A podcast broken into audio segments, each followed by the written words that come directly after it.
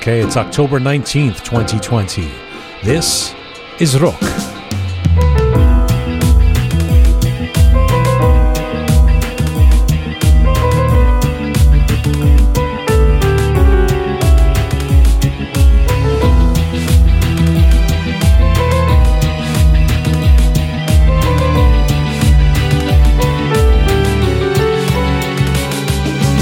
Persian piano powerhouse progeny.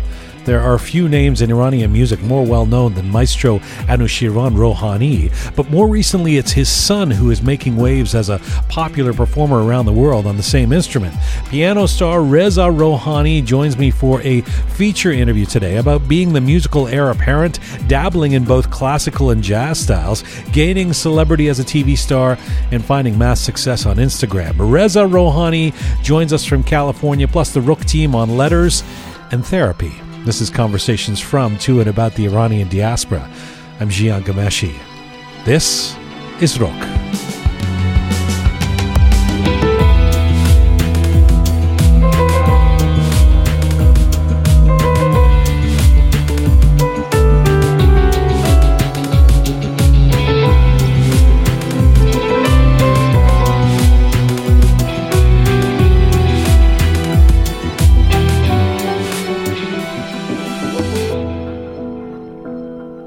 Hi there, welcome to episode number 54 of Roqe. Salom, Dustan Aziz. We are coming to you on iTunes, YouTube, Instagram, SoundCloud, Telegram, and Spotify. Telegram and Spotify. Uh, امید What? You heard me. Yes, this time you nailed it. Yeah, Is that a thing? Well, it's a thing for some of us. Young Keon I've never with heard your of this. perfect little upturned nose. Shia, what? What i- is he s- talking out of his behind? امیدوارم دماغتون چاق باشه. what, what does that Yeah. mean? It's like I امیدوارم know what it کیفتون literally- کوک باشه. It's It, just, uh, you know, I, I hope that you're finding success. Ah, like you're eating a lot and your nose turns fat? Is I don't that- think we need to get into the details. Okay. I'm excited. I'm excited to have Reza Rohani joining us today. Not only a star piano player and recording artist himself, but uh, part of quite a, a lineage of musicians. Shia, I think you know who his father is. Of I, I'll bet you. Have you met his father? Yes, yes. Yeah, I, I met him actually, and um, it was in a party in Tehran, and I should Uh, say uh, we were talking about Maestro Anushirvan Exactly. Rohani, Yeah. the great piano player Yeah. and composer. yes, and he, actually he played and. Uh, Taha sang with him, my brother, and sang with him, and I was, you know, I was super excited. and, yeah. Now, uh, Keon, you were saying uh, I, I'm excited about Reza Rohani. I have a, I have a, I know who he is, and I know he was one of the stars of the stage program, and uh, uh, I'm looking forward to talking to him about all kinds of things, including being the son of a of a very famous uh, Iranian, and of course Reza carving out an important career for himself too. You weren't sure. I don't think you have. You've, you haven't heard of him, I'm right? not familiar with So him. you'll you'll once we do the interview, I'm, you'll be more familiar. But have you ever been to a Persian uh, birthday party Of course. or had one yourself? Right. Persian birthday party? Yeah. I mean, there were Persians there. okay. Yes, sure. And what did they sing for you? Tavallud Mubarak. You know who that was written by? No idea. Reza Rohani's father. You're kidding. I'm really? not kidding. Wow, that's some claim to fame. Not so bad, huh, Captain Uh-huh. Reza? That was crazy. I had no idea. You didn't know that either. no, I didn't know. There you go. No, I didn't know. I You learn something each day. wow. I thought it just naturally appeared. That song. That's right. That's right. Some songs just naturally appear. This is the thing. People need to know. There are creators of these things. Actually, I want to ask Reza Rohani if, um, I mean, in, in light of what, all that we've talked about in terms of copyright and publishing and compensation and recognition for artists and creators and composers, whether his dad. Uh, gets any comp- compensation for the fact that he's written arguably the most famous contemporary piece of Iranian music. You know, like the Happy Birthday of of uh, Iranian Persian culture. Um, I, I'm guessing he's going to say no. You know, in Iran. Well, see, I don't know. Um, how was your weekend, Kiandocht? It was all right. I went to a drive-in concert. It was Oh, different. Yes. I mean, I I did You sit in your car and, And somebody you- plays music for you. not the same and it's like from a distance so the stage is very far Mm-hmm. and you the whole point of going to a concert is seeing people you know close and being in that auditorium and Mm-hmm. h- listening to live music it just wasn't the same you were in your car and listening How many it. of you were in the car? there was two of us Mm-hmm. yes Uh, who'd you go with? I, moving on so Are we not? week, are Let's- we let's not allowed to know? around. no Well, it it- was uh, so how was, Was your it? week Was it? Uh, let me ask you this way: Was it romantic at least going to the uh, drive-in concert? It was yes, it was a date. Oh, Ah. you- well, well, so you're in the car and Let me let me put this One out there. song leads to the another. whole point, the, my the whole point of going on dates for me most of the time is to do things that I want to do. Uh-huh. So you know, if I like back pre-COVID times, Mm-hmm. I would always want to go to the opera, ballet, uh, symphonies. A lot of my friends don't have the same interests as me, so whenever Mm-hmm. so now you're some- sitting in a car So- yes, watching. A, what, what kind of a concert was it? I love old music. So Ella Fitzgerald, Billie Holiday. That was the whole reason for me to go. Yes, that's, old uh, jazz. That's in the category Yeah. of crooners and jazz. yeah, and then it kind of Tying this in with Reza Rohani, right come yeah. so then it kind of had some aretha franklin and beyonce which i'm not a huge fan of Okay, not But so much jazz, it yeah. Obviously was not the actual artist singing the songs You're saying that Ella Fitzgerald and Beyonce were not there. no Yes. Unfortunately you, yeah ella, Fitzgerald. and uh, so this was a long way of telling us what that you went to uh, that i went to this concert on saturday in a night car with your on a date. yes Now let's get back to the part where you said dates are so that you can be taken to the opera or the ballet or what, what it's that? it's like my mandatory plus one. And uh, let me make this clear. I like ahead of time. I'll kind of look at the season of opera or ballet Mm-hmm. and what's coming, and I buy tickets ahead of time. And I basically cultured. I basically have to beg my friends to come to these things with Not me. this special friend. Though. Not this special friend. So you know, I, I wanted to go to this thing. now so what? I- now if the special friend, yes. I mean we we're not allowed to know their name, so I don't know. no, Okay, uh, if the special if he or she, uh, does not have an interest in this. They Right. are No, forced to what, go to what, this. What if they want to go to see, uh, you know, a hockey game and you're not as into it? too bad for them. isn't You it? don't- you kidding. don't- No, I, I like basketball. Hockey, I'm not a fan of. Uh-huh. So, just it so, so you wouldn't go. I would not go. No. Wow. No. You're not an easy person to. Uh, Listen, we all have our thing, and you Wow. know, and it's Keon's to you, way or the. Gian. Keon's way or the highway. No, that the is highway. not true. I will put up with it, but uh, I prefer not to watch hockey.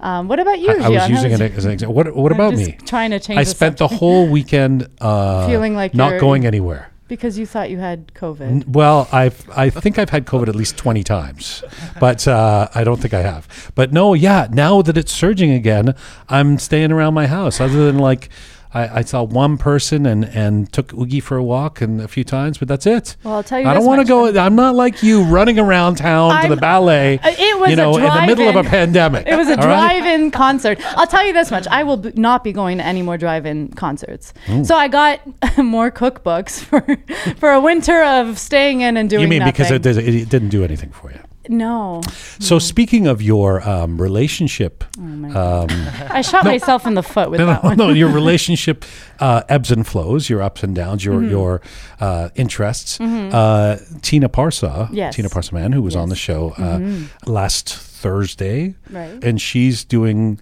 therapy in Tehran now. She was living in New Zealand for most of her life. Why am I telling you this as if you didn't listen to the interview? I did. You I, were I here. we talked engaged. about yes, it. Yes, yes, I was very and engaged. and uh, and sh- she's you know uh, I, I guess a lot of people are interested in talking about relationships right now because her star is rising as a therapist who talks about I that. find that so interesting. When you asked her, what do people come to you most for uh, to therapy sessions in Tehran?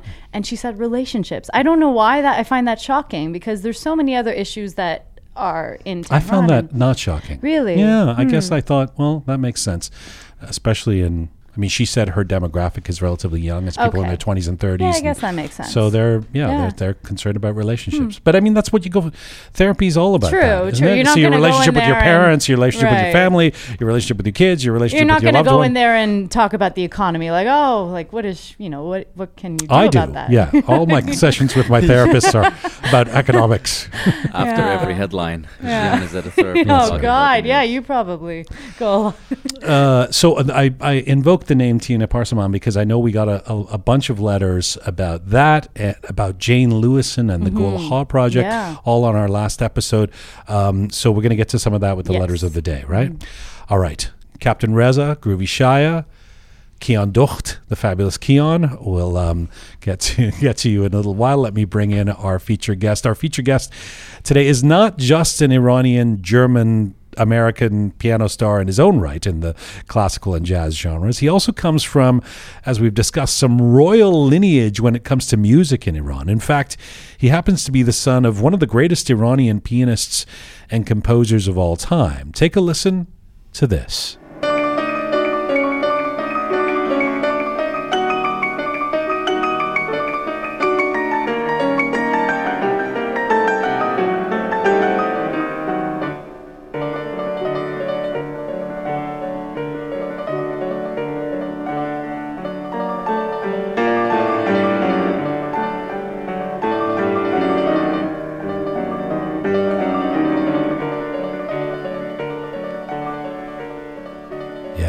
Taste of Maestro Anushirvan Rohani in concert in 2013, performing with his son, my guest today, Reza Rohani. Reza is a composer, producer, pianist, and musician for film and TV based in Los Angeles. He's come to global attention for his beautiful and novel fusion of jazz sounds with Iranian, European, and Middle Eastern influences. Reza was born into a famous musical family, but left Iran for Germany in the early 1990s as a teenager, where he studied classical and jazz music before returning to Iran to record his first album.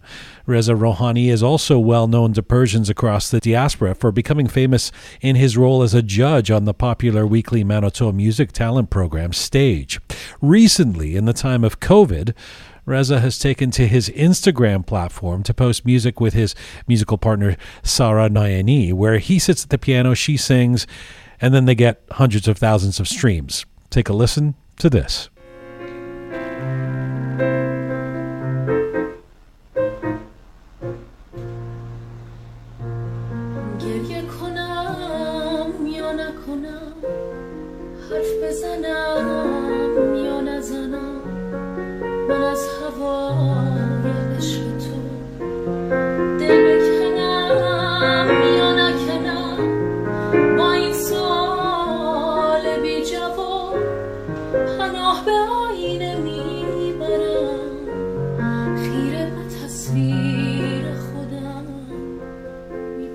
little taste of Reza Rohani on piano with Sarah Naeini from this month on Instagram, doing that famous Googoosh song Gerye Konam Yonakonam. Right now, Reza Rohani joins me from Los Angeles, California today. Hello, sir.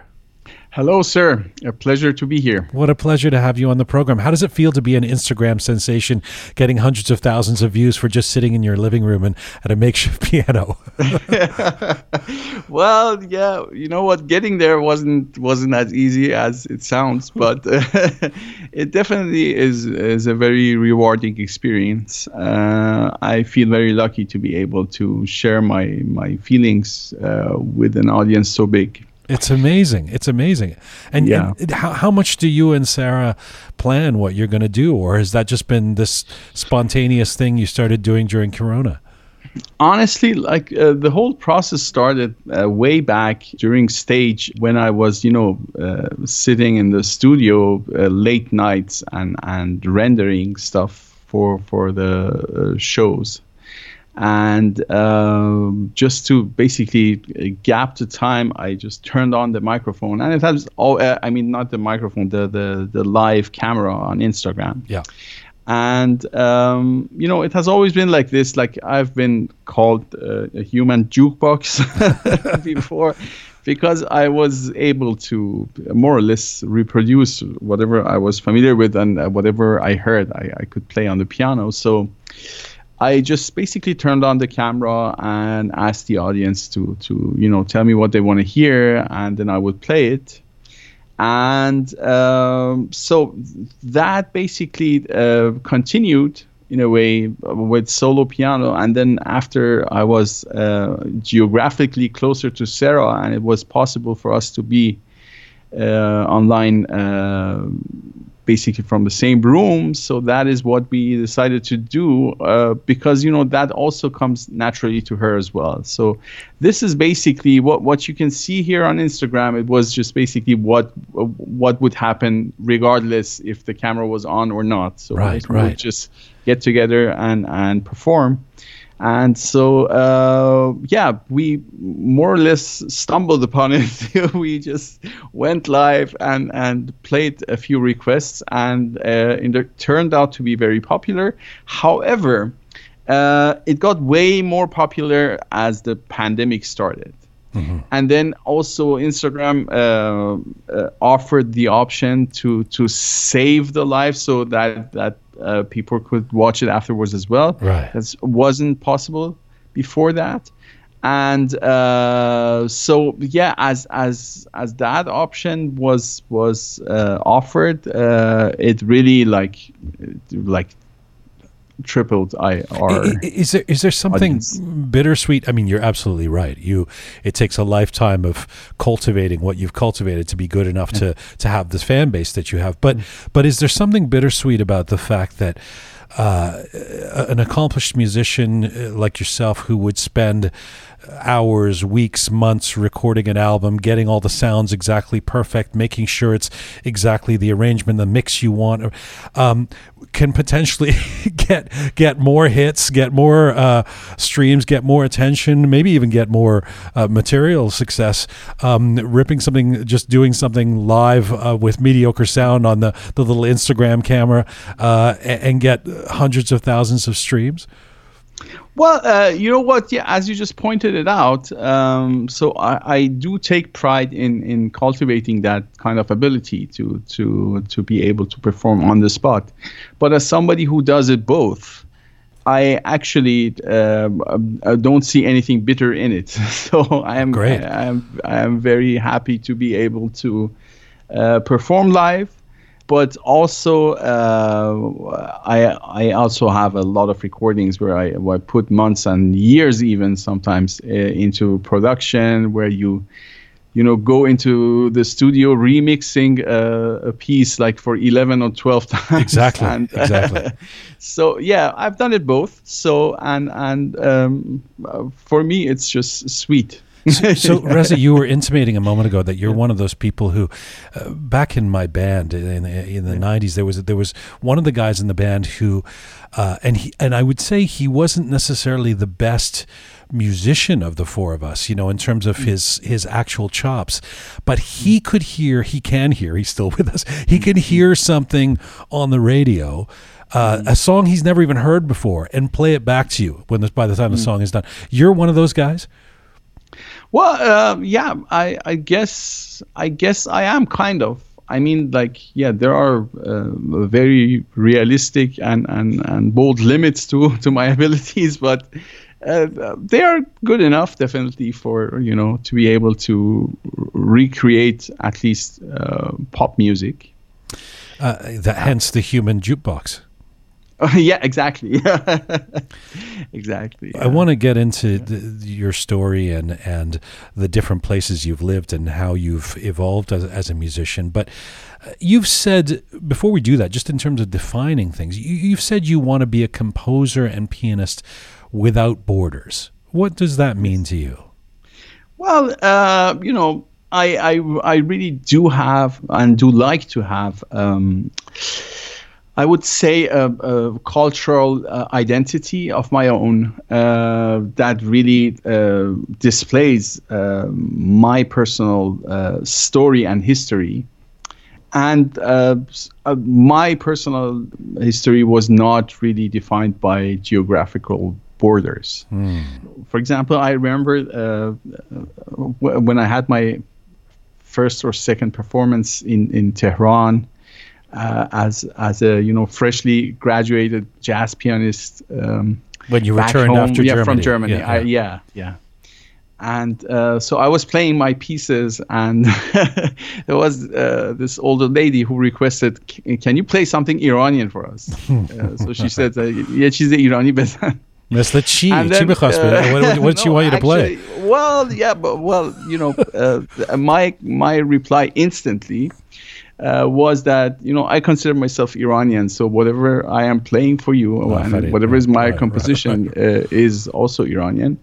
But you know, uh, she had a point, uh, and I I did reply, but I, I did understand her at the same time. So uh, uh, that was a very bold way to say that that basically I did not sound purely Iranian any longer, uh, which was my goal. That's why I left the country at such a long age, uh, young age, to be influenced by by other cultures as well. As well and I really don't want this process to ever stop. So I, I do want to keep my uh, identity on my roots without, um, you know, um, this hindering my my proce- process of of growing. I love that. You're an explorer. Yes, yes, yeah. So- we all are. You know? W- w- s- um, some more than others. Ta- Take me, take me back to being. Uh, you mentioned Iran, so being a kid in the late '70s and 1980s. I mean, for anyone who doesn't know you, and I know a lot of Iranians do, but you you come from quite a musical family. Uh, your uncle Shahdad Rohani, your aunt Puran, your grandfather Reza. Of course, there's your dad. When were you first aware, Reza, that you were the son of a famous musician? That you were in this kind of famous family? Uh, I I really didn't realize that for a long time that uh, this was something special. Like w- when I went to school, I was surprised that people uh, had non-famous dads whose names wouldn't open doors. so, uh, yeah. Um, I mean, I I am extremely lucky to to be in that family, and um, you know, to have the the privileges, but also the the support that comes with it, both from my own family and also from um, you know uh, people who who are interested in in the kind of music that my family is responsible for. So uh, yeah. It, it has always been a blessing and i'm very lucky to to realize that pretty early in my life uh, that I was just surrounded by by stars. Like my aunt was a superstar. My dad, you know, thanks to to his career, but also to his TV appearances right before the re- revolution, was also probably the only composer whose whose face was so well known uh, Right. in the country Right. And uh, so uh, yeah I, I did realize that very early and and i'm very grateful that i i did appreciate uh, every second of it You So, mentioned going to school. What, what, what would you get treated differently at school? Would kids say ask que- questions about your family, or, or you know, want you to bring them home to meet your dad? Or I, Mm. well uh, you know what actually yeah uh, it, it wasn't so much the kids but the school staff and their families and you know uh, the kids parents and stuff they they definitely did treat me differently. Uh, the kids um, you know wouldn't really like yeah i mean i was i was a popular kid because i was you know very into sports and uh, very active. And uh, i was also like i was a little bit you know I, I grew very fast, so I was huge in my school. So size really mattered. So I I've been What- the what do you same mean you were height huge? since I was like yeah I, I've been the same height since I was twelve. So uh, imagine that like I was a captain of the basketball team. So I, I I am like a regular. I I am like one seventy seven. Uh, one meter seventy seven centimeters, but for a twelve year old guy in Tehran back then, it was a huge. I was huge. wait a second. uh, You're coming from yeah. this famous family. You're a Yeah. good-looking kid. You're bigger than the other kids. You're the captain of the basketball team. This is a pretty charmed childhood you're you're explaining here. Yes, I, I, I actually, you know, I've been, I loved my my entire life so far, and I, I, uh, I feel extremely lucky. But yeah, so school was was pretty much very very fun. So I, I, um, yeah. I can hear my I, I- I can hear my mom listening to this right now saying, "Baba çeşm nazan inqadar." You know, things have gone so Uh, well. when, di- when did you start? Uh, when did you actually start playing the piano? When did when did music become something that that was running through your fingers as well as your lineage? Well, uh, yeah, a very interesting question. I actually, uh, I probably uh, started, um, you know, I mean, you know, there's this uh, self-sustaining cycle uh, where you, you know, get praise and and um, you want to keep that, preserve that positive feeling, so you exercise and practice more and uh, then you get better and then you get praise again and so on. So i fell into that with the age of 12 i guess. And uh, it was just you know i i mean i had worked uh, of course i started uh, going to classes with i guess i was probably six years old uh, so I had my, my father teaching me, then I had my older sister teaching me, then I went to my uncle Ardashir, uh, and you know they all influenced me, and and they were uh, you know on my side at my side for um, starting phase, which is not necessarily easy. So they were. Uh, you know, it requires a lot of discipline for, uh, especially for for a young boy who actually is good at sports and wants to be outside all the time. Right. Uh, so to practice for like two uh, two hours a, a, day, that was a uh, you know that was really painful for for the starting years. And uh, but yeah, you know uh, I I made it through that, and then with the age of twelve, I was pretty much in the self-sustaining cycle. So so so sorry. When you were a kid, when you were a kid, were you were you playing the piano because you wanted to, or was it was there kind of a family obligation that this was something that you do if you're part of the Rohanis? Well, uh, to be honest with you, I, I do not I do not remember uh, how I felt uh, about it because um, you know, like I never got uh, away from the piano long enough to to you know create a craving for mm. it. Mm-hmm. That was very dominant, but you know, I actually uh, I'm very happy that that I got a chance to you know basically develop this this skill and and uh, these skills and, and abilities that early because you know as, as a as a young child you you lack experience to to make long term decisions uh, and I think parents are responsible to to guide you uh, to the best of their knowledge, uh, you know, in those uh, years. But you would know you would know if you really hated it. You would know if it's something that you didn't want to do. And well, yeah, obviously I did not hate it. Yeah. Otherwise, it would have ended differently. Well, well, well this is the, and this is the thing, Rez. I mean, this is part of the the Rubik's cube with you that's so interesting is that. Um, you, you, know, in my experience interviewing people who are the progeny of very, very famous people, uh, uh, it usually goes one one way or the other. In other words, they either um, follow in the footsteps or they really don't. You know, they run into the absolute opposite direction, yeah. right?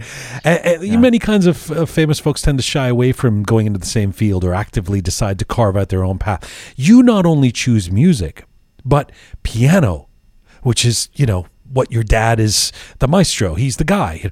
Did you ever think, what if I don't live up to my dad? What if this is, uh, you know, I'm always going to be in his shadow? Did those things uh, in your early teens, before you leave and go to Germany, did those things enter your mind at all?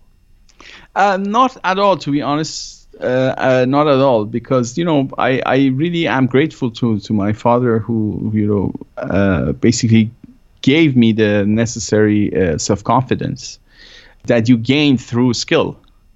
As I told you, so I was basically too young to to really you know choose anything uh, I, I actually was more influenced uh, by by my friends to choose like for example the, kind of sports that they were interested in like basketball instead of football by uh, or soccer. So um, which was m- way more popular back back in Iran yes. uh, than basketball. So but I was very much influenced by a friend uh, to choose basketball for example or to listen to I don't know like Pink Floyd, which was, you know, I was way too young to start listening to Pink Floyd, but I did it anyways because this older uh, friend of mine who um, uh, used to be my role model, uh, who still remains my role model uh, today in many ways. Um, I'm so that those things were uh, influenced by friends, but you know there is this you know starting phase that is um, not really pleasant at that age where you where you cannot really create you don't have the the skills to play something that is really interesting because you have to like do the basics and and go through the uh, chores of, of, of practicing and developing your skill.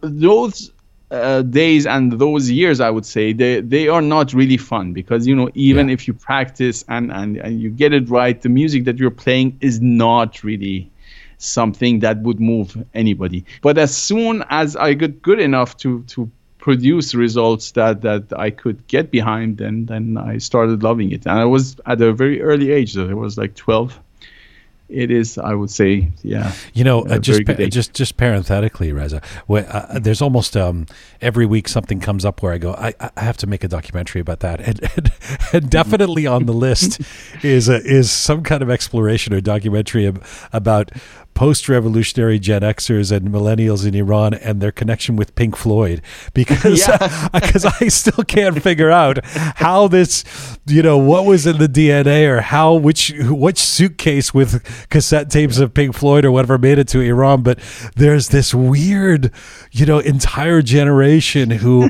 know Pink Floyd don't know you know the hip hop scene don't know yeah. you know a lot of the western yeah. stars don't know a lot of the music that I would have grown up with in London and then in yeah. Toronto and New York. Yeah. But yeah. they know Pink Floyd. It's amazing. Yeah, I honestly I, I cannot explain that to you from a musical point of view. And of course, I I would go out on a limb and say that you know most people that listen to it uh, would not even like you know at least in a deeper sense uh, understand the the lyrics. Right yeah, psychedelic rock. And, like I was twelve. Like right, right. And what was their access to the drugs required to really understand exactly. it? That's like, the other question. Yeah, exactly. So, uh, I honestly cannot answer that because because you know I was not into that, but I still like I you know that's what I want to say. So for example, Pink Floyd was something that I would not be naturally drawn to even today. And were you were you drawn to the big Persian pop of the time? Like, were you into, uh, or I mean, just before your time? That is, I mean, would you were you into Ebi or you know Dariush and that stuff at that time? Um, not at all. No, no. I, uh, we would just basically we would have like tapes on video that we would watch, and they were mostly pre-revolutionary Rangarang shows with with Googoosh and and and other stars. Um, and we would like watch that because you know we did not really have direct access to what was happening culturally anywhere else in the world. Right. And even like you know videotapes from from Los Angeles would like arrive once a year, and you would watch. I mean, like I was again too young to watch that. I I would have preferred to just watch cartoons and stuff right. over and over again. Cinderella right. and, and, Robin Hood and stuff like right. that. The famous Persian but, stories of Robin Hood and Cinderella. Yeah. yes. Yeah, and also it's so interesting because you know I recently watched actually Robin Hood uh, in its um, you know uh, not censored version, the full version, and it was a totally different story than we used to see in Iran. Uh, because they had you know what did they censor in Robin Hood? Well, I think you know that was uh, you know Robin Hood was the fox, and he had a romance with oh, yes. this other right, lady, right. and, and that was like yeah, absolutely yeah. yeah. yeah. Anyway, so you know what's so I, interesting I, is is is though. Uh, sorry, I, let me bring us back because I um, uh, um, I could talk all day about Robin Hood and Pink Floyd. the, what's interesting to me is again in terms of the the pedigree and where you come from. So the, is this decision then a couple of years after the 12 year old Reza to go to Germany because so your dad is uh, Anushirvan Rohani, a famous maestro. I, I could see it if you were going into any other field space exploration, sports, mm. dance, even medicine that you may want to leave Iran and, and get that coveted education and pedigree from the West that a lot of bourgeois kids in, in Iran were sent to get. But you had one of the best teachers in you know in Iran in your family. Uh, in fact, you had a few of them in your family. What was the precipitant for leaving that and going to Germany to get a musical education at the age of 15? Well, you know, actually, that's a very smart question to ask. And to be honest with you, this is the first time that I am actually thinking about it and verbalizing what uh, what went uh, into that decision. But it wasn't my own decision. It was mostly my father, and I was very much, I would say, supportive of that decision, and I was prepared for the hardships uh, that I was about to face. But yeah, the goal was to to be better, even the goal was to you know having access to to better education that my father had uh, better better teachers better professors better yeah that was that was the entire goal so um I mean, it's quite beautiful, really. But if I if I can Yeah. just uh, extend this, because uh, again, it's quite uh, uh, um, it's quite extraordinary to me. If, if if as a metaphor, you know, the Serena Williams, the Williams sisters, a couple of the best Mm. Yeah. tennis players in America. Their dad taught them. The dad was a tennis player. He wasn't, you know, he wasn't the best tennis player, but he, Mm. it's it's like uh, um, the dad who's the coach saying, "Okay, actually go." Go to Europe. Uh, I mean, Yeah. instead of training with me, and Yeah. in a way, it's quite beautiful that your dad thought um, that you could gain something more by going something more than what he could give. But uh, you know, I happen to know. I mean, I actually have a piano players in Iran in my family who were taught by your dad or by people around your dad. So, so I I know that he was this very coveted teacher amongst other things, and as as members of your family. So you could have had that education incubated within your own family. Uh, and you get sent to go somewhere else to do it. It's quite an extra. Maybe it's your dad. I should be asking the question of. But what do you suspect he thought you could gain in Germany that he couldn't give you? Well, you know, I wasn't the first in our family to to leave. Um so um, my my father had attempted to, you know, get a scholarship to to go study in abroad, but was, he has like a cute story about, you know, how um, basically the government had had like grants uh, for for young musicians to go study in Europe, but uh, the grant was specified to to flute and not the piano. and uh, so as he went to get the grant, and he you know had he had he has gotten like the approval of, of a professor in France. Uh, in, in Paris, who would, you know, uh, he was interested into teaching him and tutoring him, and uh, he goes. I think I don't know if he goes back in Iran or in the embassy. I don't know where, but then yeah. So the, there is like one government government official who tells him, you know what, there is no grant for the piano. Why don't you switch to flute? then you can, then you can, you know, have the money to go study. So he was the very first basically, you know, uh, he had already, you know, aimed this high for, for himself.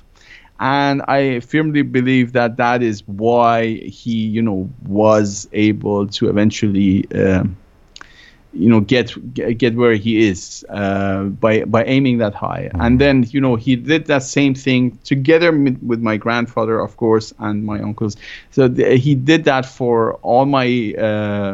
Three uncles as well. And I'm not saying that you know my father basically had a fatherly figure for my uncles. I don't want to go in uh, into that discussion, but you know I I I'm just saying that you know this kind of uh, understanding was within our family that uh, that uh, all three of my uncles they they went to Austria in Vienna and studied music as well. Ardashir, Shahdad, Shahriar. Uh, all three, uh, you know, studied in Vienna as well and uh, so I was the first, um, basically, to to go abroad after the revolution uh, from from the new generation. I mean, Which, like by the way, is a, is a whole other story. So, what what's Yeah. it like to be uh, when you get to Germany? You're 15 years old. What's it like Yeah. to be an Iranian kid in Germany as a teenager in the early 1990s? Well, honestly, like that, that was quite miserable, quite miserable because you know, as as I just told you, I was very popular. I had a, you know, uh, I had a, an amazing life in in Tehran, and uh, I I was loved by my friends and by my family, and uh, you know, I went to Germany with the age of 15, and you know, a very good friend of my father, who I, you know I'm in debt forever. Professor Sami, the famous uh, um, neurosurgeon, and his wife, they had, uh, you know, accepted me into their home. So, uh, you know, I went from being the popular kid in Tehran to Germany in 92, which was, you know, it wasn't in the city of Hanover, but it wasn't even in the city. It was like in the suburbs of Hanover, wow, and yeah. uh, so where you know, for back then, everybody, everything closed at six thirty. Like the even the suburbs, but even the city, everything and, and was how was dead your how was your German? Uh, and I did not speak a word right, of German. Right, yeah, right, so I, I did not speak German at all, and it was quite miserable. But you know, um, I, I was aware of it before I went there, and I knew that I have to face this hardship. So it wasn't for me like, you know, um, I I did not imagine that that I would go somewhere where I would have fun or you know you know this notion like berim kharaj like right, I, I right. didn't feel like it's spring break to, yeah, know, yeah, yeah exactly so I, I I knew that I have to uh, but I'll but I'll bet I'm I'm betting in retrospect that yeah. you look at it now and even that transformation from the popular kid who has uh, a community around him, his friends, his family, etc., in Tehran, the captain of the basketball team, to a rather solitary, lonely uh, experience in Germany, uh, not speaking the language. I'll bet in retrospect that was a learning experience, right?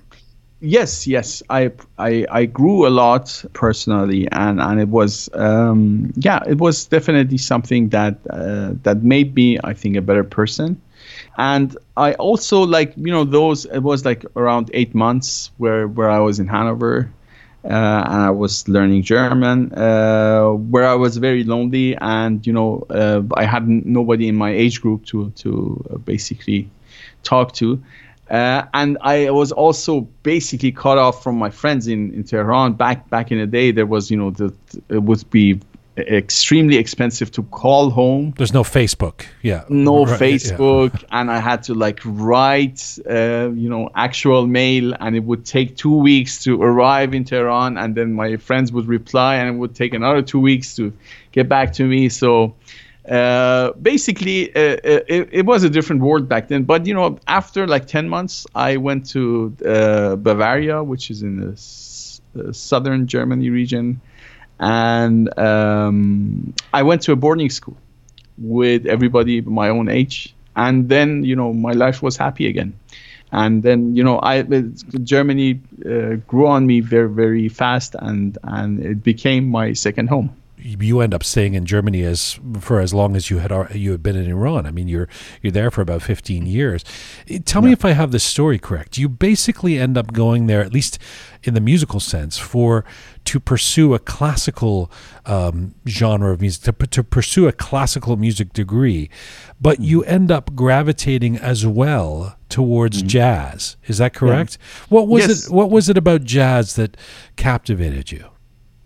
Well, um, mostly uh, harmonies. So I, I um, basically uh, I um, always um, had this calling in myself that I, I, was always very bold, and I knew it very early in my life that I wanted to be a composer.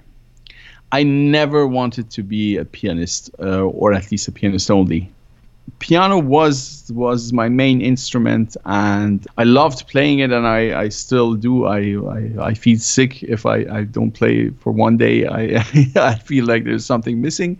But uh, I always wanted to be a composer and I felt at that point and I think I was correct that you know classical music would not give me at least studying classical piano would not give me what I need as a as a composer so uh, it was a very natural development for me to. Sorry, why after. why not? Because it's already got its traditions it's already got its templates, or is that what you mean? What? Uh, well, no. You know, to be a classical pianist uh, does not train you to go uh, knowingly into into these you know amazing uh, world of uh, harmonies that jazz offers. You can't be the a- to a piano explorer. That again, the back to the Reza as the explorer. Well, yeah, but that is true. But you know, I mean, uh, let me let me be more specific. So Okay. you know, in order to to uh, as a classical piano player, in order to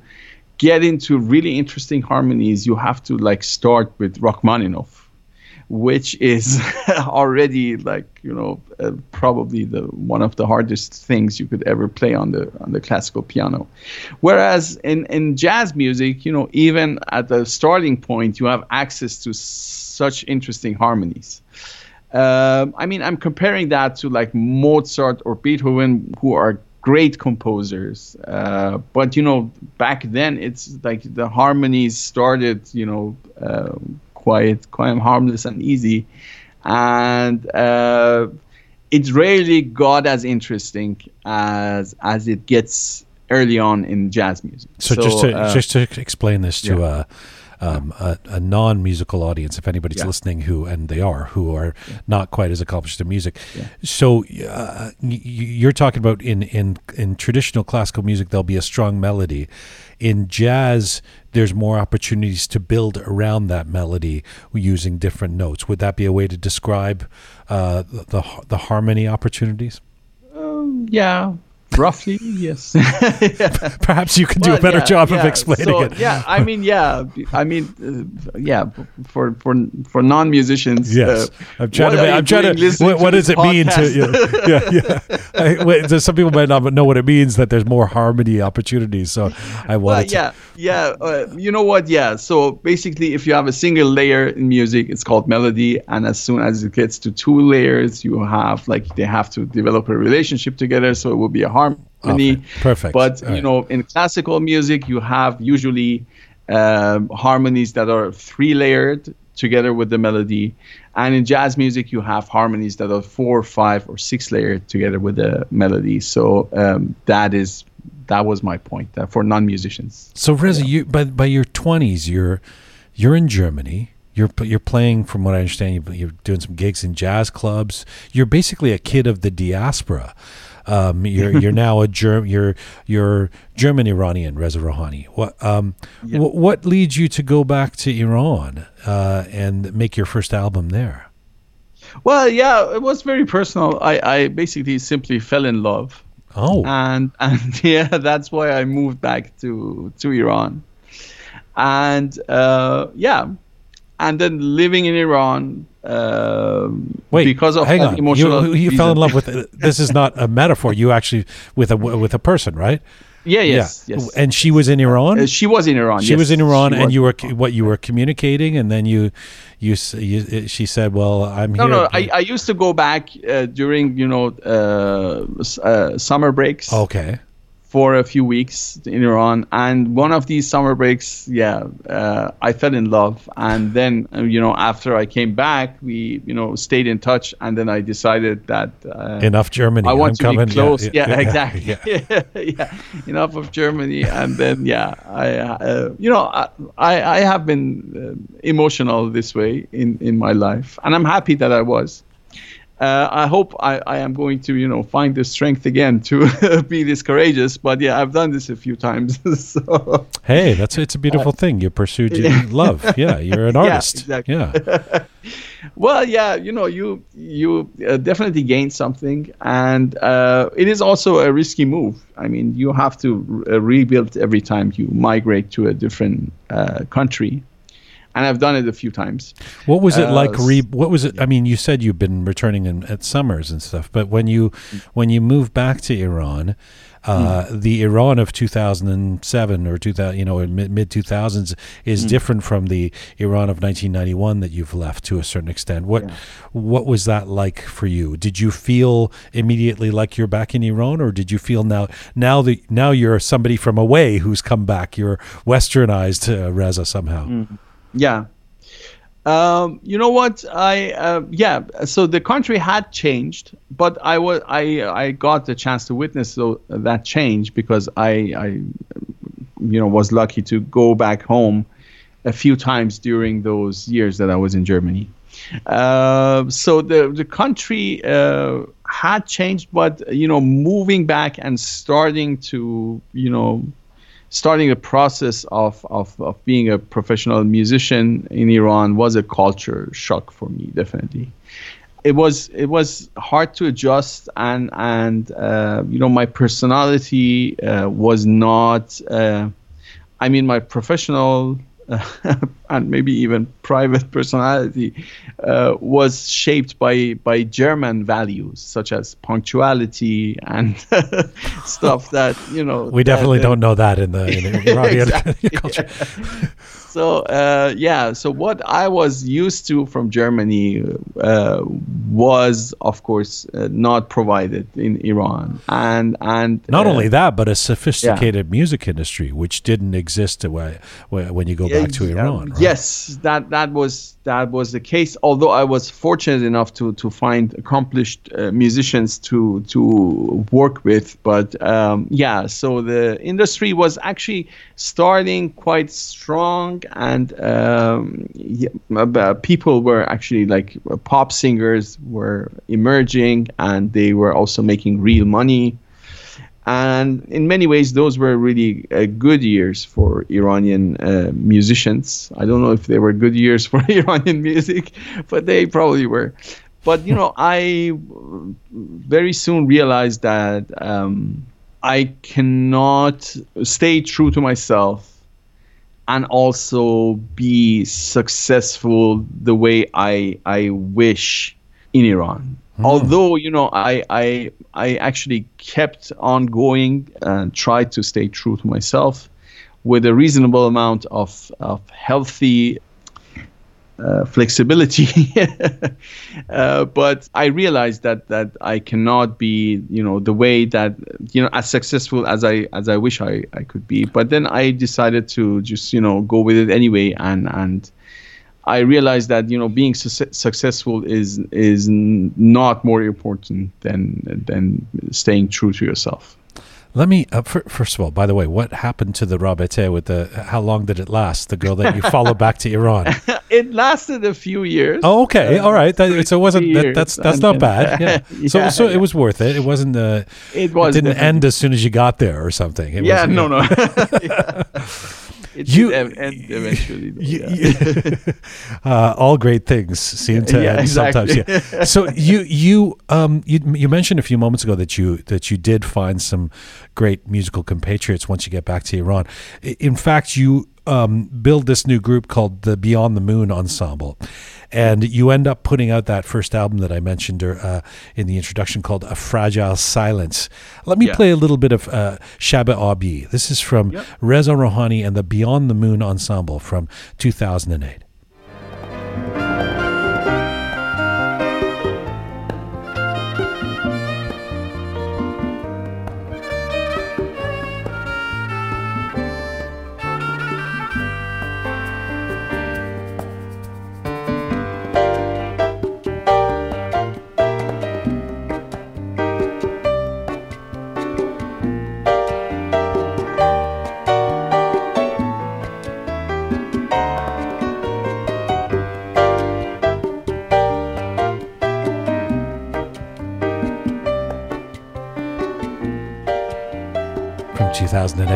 Taste of Reza Rohani, my future guest today, with his uh, Beyond the Moon ensemble and a song called Shab Abi.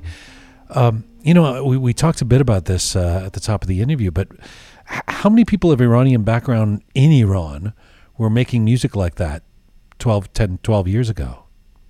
Well, I honestly don't know. I, uh, um, yeah, we did feel like pioneers in in our band. Um, but you know, not not in not in a life changing way. But it was you know interesting to explore uh, you know those uh, those uh, areas with with um, with Kamanche and you know that kind of music that I wrote that that featured it. But yeah, so uh, uh, I mean, I'm sure that there were you know I mean, very, very, very good, high quality music followed us at least. Uh, but back then, I think I was pretty new. I'm how, sure. how was it received in Iran, that yeah. album? Uh, you know what? Um, it, it actually was well received compared to you know being um, and just an instrumental album with with no famous face on it. We were just four young guys that you know practiced every week together and had a working band like that and performed uh, a few times a year. Um, I mean, a few nights a year um, in in Tehran only, and. Uh, but it was well received. I mean, it, interestingly enough, like uh, it was played quite often on, on the radio and, and on the national TV without mentioning uh, our name or giving any credit to it. But yeah, so oh really? It was played. Yeah, it made the cut. Yeah, yeah. well, yeah, quite often it still is actually. Interesting. Uh, yeah, because you know it was. It was I, I could of, never. You know, by, by the way, I mean, I'm yeah. sure this is partly because I've I've always been outside of Iran, but but yeah. I, I, can never figure out what is allowed and not allowed. I, I this, the, the the the process of censorship or is is so bizarre and random to me. I would have thought this this this might fall into the category of heretical some, somehow. you know, I don't. What, what, do I know? Interesting that that you mentioned uh, heretics. Actually, the the first song, "Fragile Silence," was uh, again without my permission it was uh, the title music of Musawere Quran. oh, really? Which, yeah. On TV, uh, it was like it was more than just accepted. It was, it yeah, was yeah. So Ostad Motahari Astomi Porsa. That was like basically the title music. Wow of it interestingly enough but yeah it was also used for like commercials on tv and uh, yeah so uh, basically the music was was uh, so wait a second when that well gets played on a a, a show about the, the Quran, a, a, a yes, religious yeah. program. what, yeah. what, do you have any recourse? Can you see? I mean, it's like uh, it's like uh, Elton John's music getting played at the Trump rally. You know, like do you do, you, do Elton John calls up and says, "No, you can't play." I mean, do you do you say anything or do you? you well, you, uh, you know, because there are ma- many parallel institutions in Iran that you know have to you know that that do the same thing more or less for example, there is this uh, basically institute that gives permissions for for airing stuff uh, on TV, and there is a different kind of shura or institution that that gives uh, permission for you know having your your CD pressed for, out for sales and stuff like that for publishing. So um, I had to basically go through these different kind of chores to you know get different permissions for different kind of media. And uh, one of those was you know going to this uh, council that that would decide uh, on if the music is playable on TV and it uh, and TV and radio was both the same right. thing. So Seda va Sima which is like both radio and TV uh, and yeah it was denied permission. But then uh, it was after that it was like made the title music for this Quran uh, uh program and then also wow. m- many many other times. I, I would say like at least 10 other uh, uh, things that, that come to mind like commercials and, and other stuff. But uh, it was without giving us any credit. So it was just basically so denied there but then used but then without names. And so you you have little recourse. It was, you could Yeah, well, no. I, I don't because back then you know, I actually I, I had left Iran already uh, as those things happened, and friends told me afterwards. Wow. So, uh, but yeah, so I yeah. So it's you, okay. you you do decide to move to America right after that, around 2009. Um, t- t- you you alluded to it again. You said you it, you really didn't feel like you could stretch out or do what you wanted to do musically and, and business wise and musically it, without leaving. Tell me why you chose California.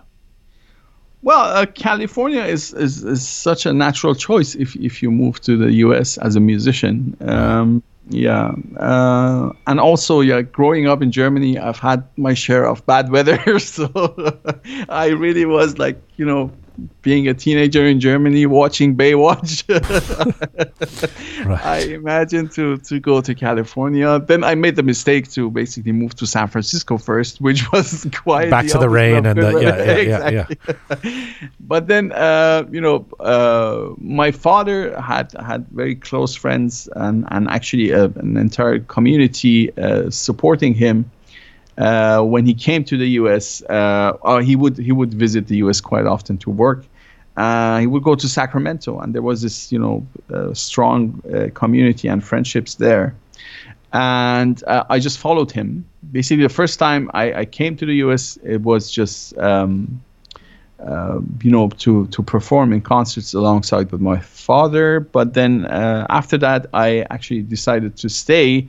Interestingly enough i actually uh, was in the us as my sister called me and said that you know mail has arrived at home and it says that i um, won in the green card lottery.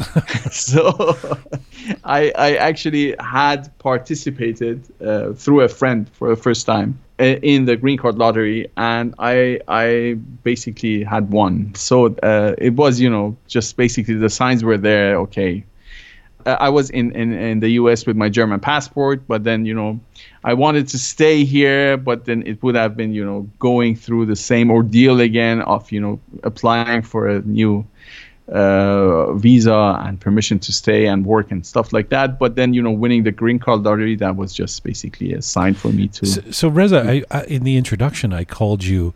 I mean, I haven't talked to you about this, so I don't know what you. I, I called you Iranian, German, American, uh, Reza Yeah. Rohani. Uh, you said earlier in this conversation that you your cultural identity is to not really belong anywhere. So how how do you identify? I mean, if you were in some part of the world. Uh, if you're in Sydney, Australia, and somebody walks up to you and says, "Where are you from?" How do you answer that question?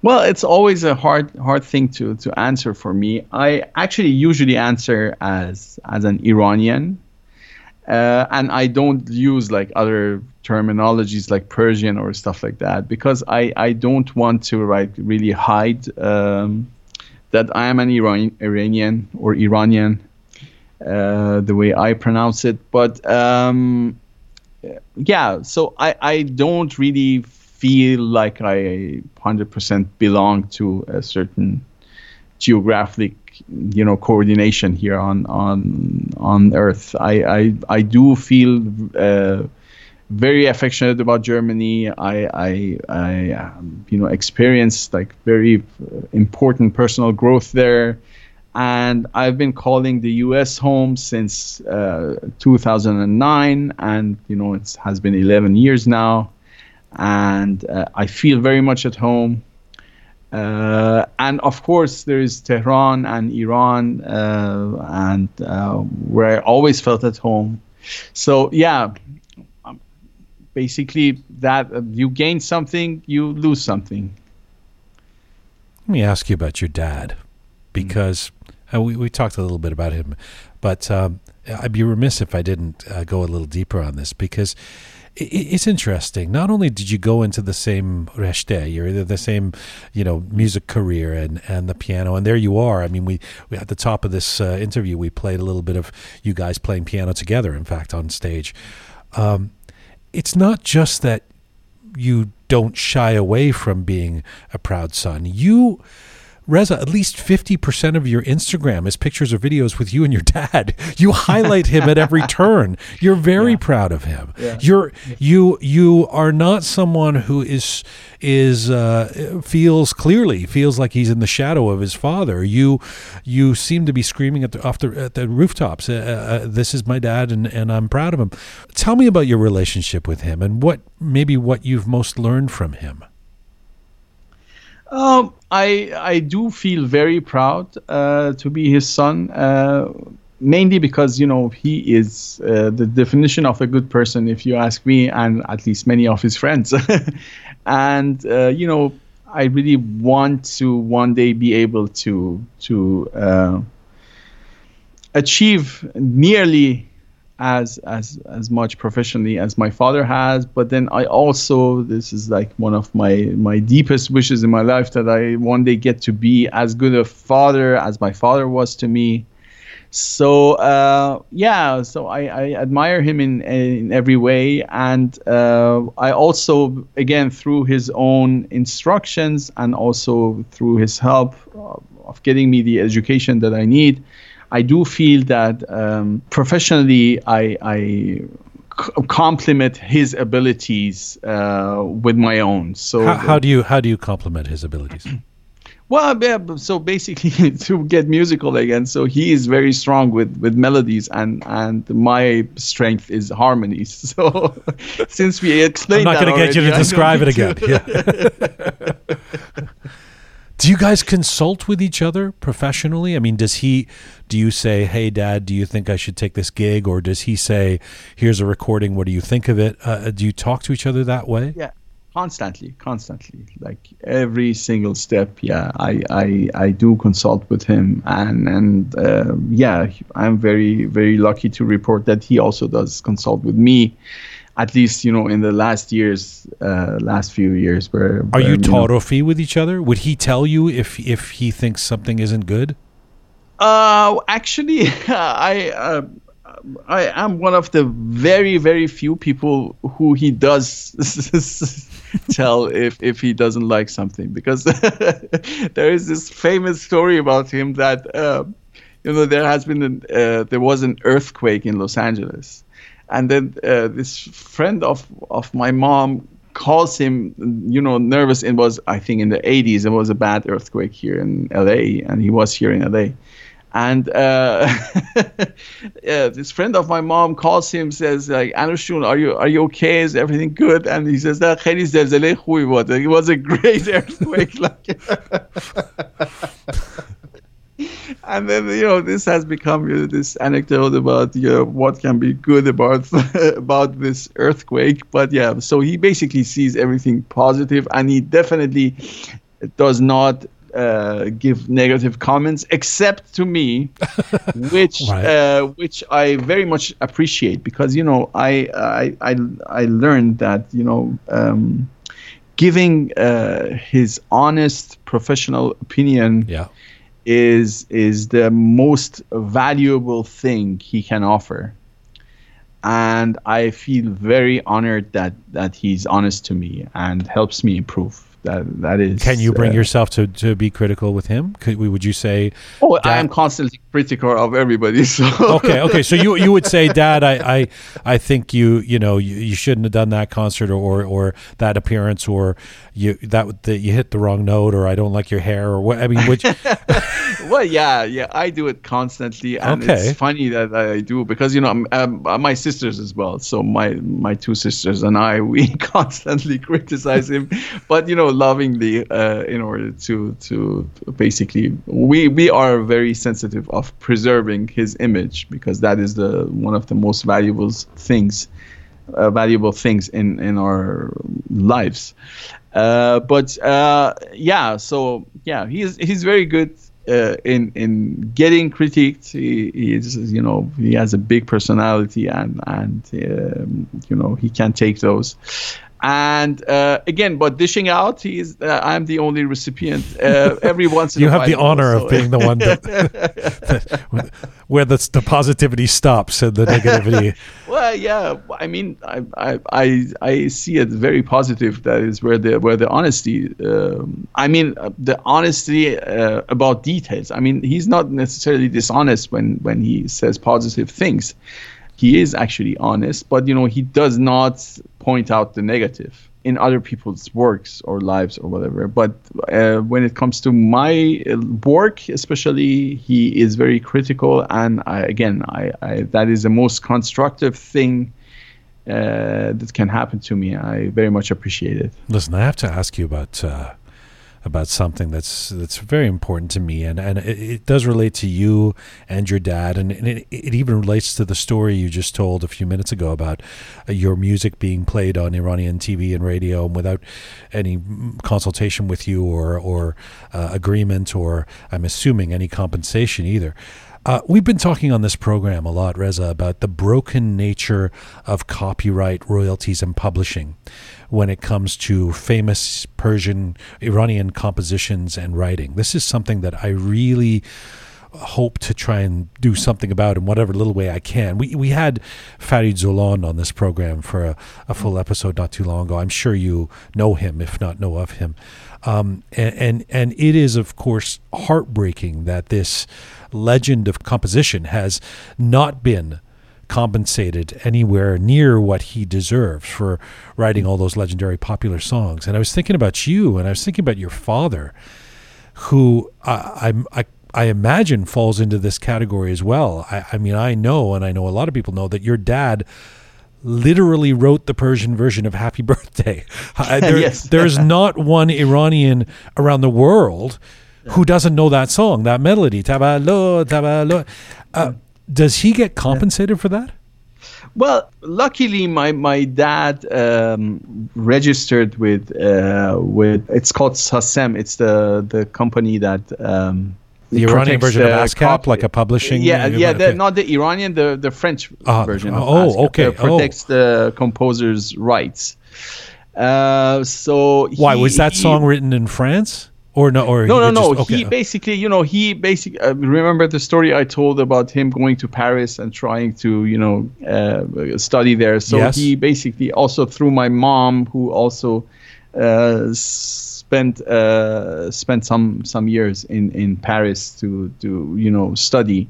He had uh, physical access to being in France back then and registering with ASCAP Okay. Uh, oh wow! So can you hear this sound? I think I need to give give me a second to close my windows. Okay. Shut. Give me one second. Sorry.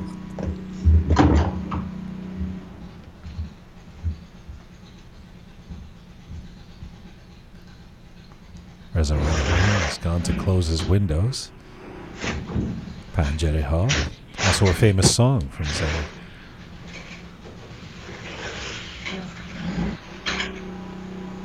Wasn't Panjere, Panjere a famous song? Wasn't uh, a... Do Panjere. Oh, Do Panjere? Oh. Wow, it's quite a, what's happening out there?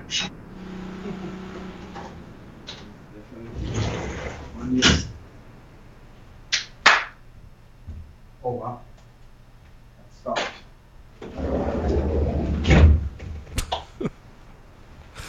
How many windows does he have? So how about this for a podcast? Like, what was that? How, first of all, how many windows do you have? It sounded like you were closing at ten windows. Uh, no, no, oh. it was just one window was stuck, so I had to like use a little bit of force. That wasn't the public. That wasn't the publishing authorities, was it? As soon as we started the conversation, they were at the window with uh, some kind of contraption. Yeah. yeah. So my father had access to physically be in in France and uh, personally registering for for uh, membership in in SACEM, which is the French ASCAP, in, in the 60s. So um, he basically has been registering all his songs uh, ever since. Wow. And so, luckily enough, at least here in the Western world, uh, his his work is protected. Uh, but when that song but, gets played in yeah. Iran, yeah, he yeah, well, he, yeah, does Iran he does he make a penny? Yeah, no, no, no, no. So there's 190 million people currently in Iran where that's uh, who will uh, at least once a year sing that song or play yeah. the music in their house. Uh, well, right? I don't. Are, are we this many? Are we 90 million? Yeah, people? yeah. I don't know, 80 million. Oh, wow. Yeah, yeah. Wow. Yeah, yeah. Something like that. Yeah, yeah. People sing that around the world. Uh, yeah, all, all who speak Farsi basically sing that mostly. I mean, you know, he does not get compensated uh, uh, when that song is used in any media in in Iran, but at least you know he's protected in the rest of the world, which is kind of funny.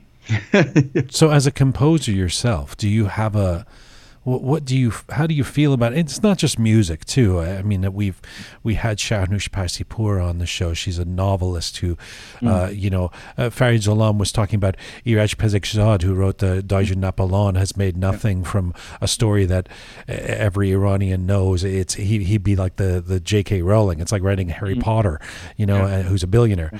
Uh, yeah. what do you make of this this boondoggle that is um, the lack of compensation or royalties for creators who've come from Iran over the last few decades?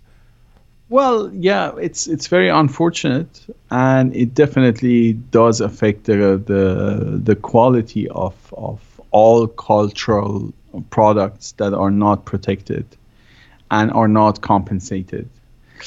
But yeah, it's it's it's a reality that unfortunately is true for so many other fields as well uh, when it comes to Iran and Iranian industries that you know it needs correction. Yeah. Yeah. Reza, you chose to participate in the Manoto series stage as a yeah. judge. Yeah. In fact, it's probably one of the reasons why you, have become even more famous uh, in the last few years, but because of your appearance there. Uh, some artists have trepidation about appearing on reality shows. We did have Hamed Nikpay on a few months ago, and he says he's not sure he would have done that in retrospect, uh, just because he didn't feel like it fit with him as an artist. How was that experience for you? Well, it for me it was a great experience. Honestly, like it was like a fairy tale, and um, it got me a lot of recognition, and and it was a fun show to produce. It was it was uh, you know uh, very challenging to to produce that many tracks, uh, backing tracks for for the vocalists in such a short time, and it, it was so such such a you know uh, privilege to be able to to see almost instantly how your work reflects uh, within um, you know such a big audience of like 30 and over million people who would you know watch the show and then also like you know getting for the final show i think we had like over 6 million votes uh, which was amazing. So um, yeah it, it was a fairy tale and and it was it was hard uh, but in a very good way. Like i i didn't get much sleep during during the live shows because we would just work so hard to to produce. I mean, you know, the shows themselves they were like, you know, basically they, they felt like our day off because everything was catered to us and and we were just a talent sitting there and being filmed and everybody else was producing. But the five days where uh, we what we had until the next live show we had to just basically work around the clock to to finish those tracks for for the singers. What so, about the spectacle yeah. of it? Do you do you like being famous?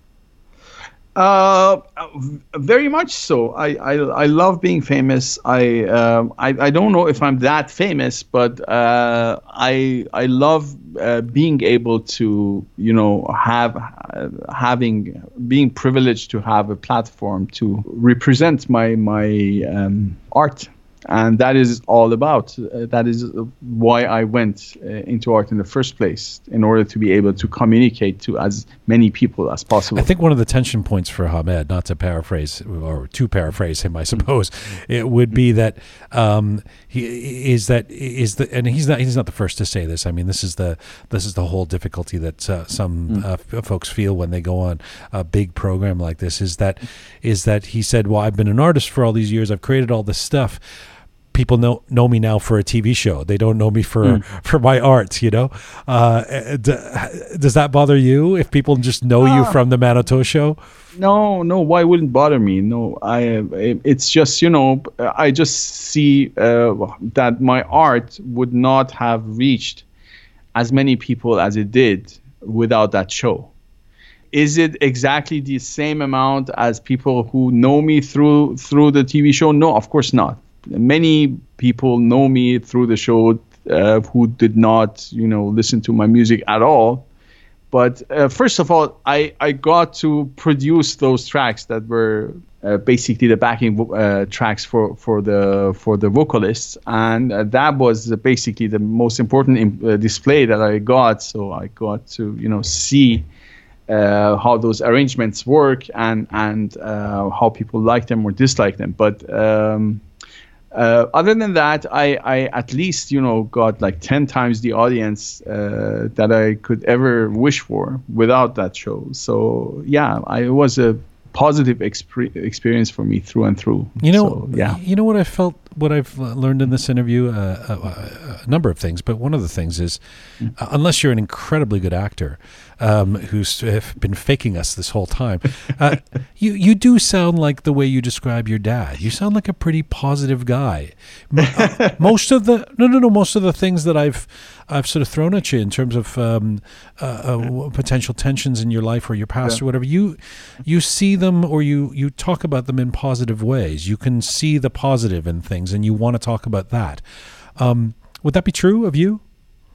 Well, I, I am nothing like my dad. Unfortunately, he's like you know he would be not described like like a normal human being. I'm I'm very much a normal human being who is very appreciative and and grateful of of uh, and aware of how lucky he has been uh, in his life. And yeah, that is me. I I am very grateful.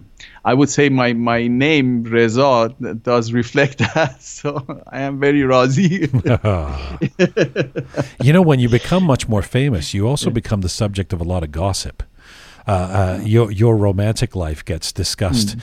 by yeah. the internet very often. Yeah. Even even actually yeah. booking you on the, the, this our program, there were people who are on our team who were like d- debating whether is he still with this person? I think he's dating this mm. person. He's with. yeah.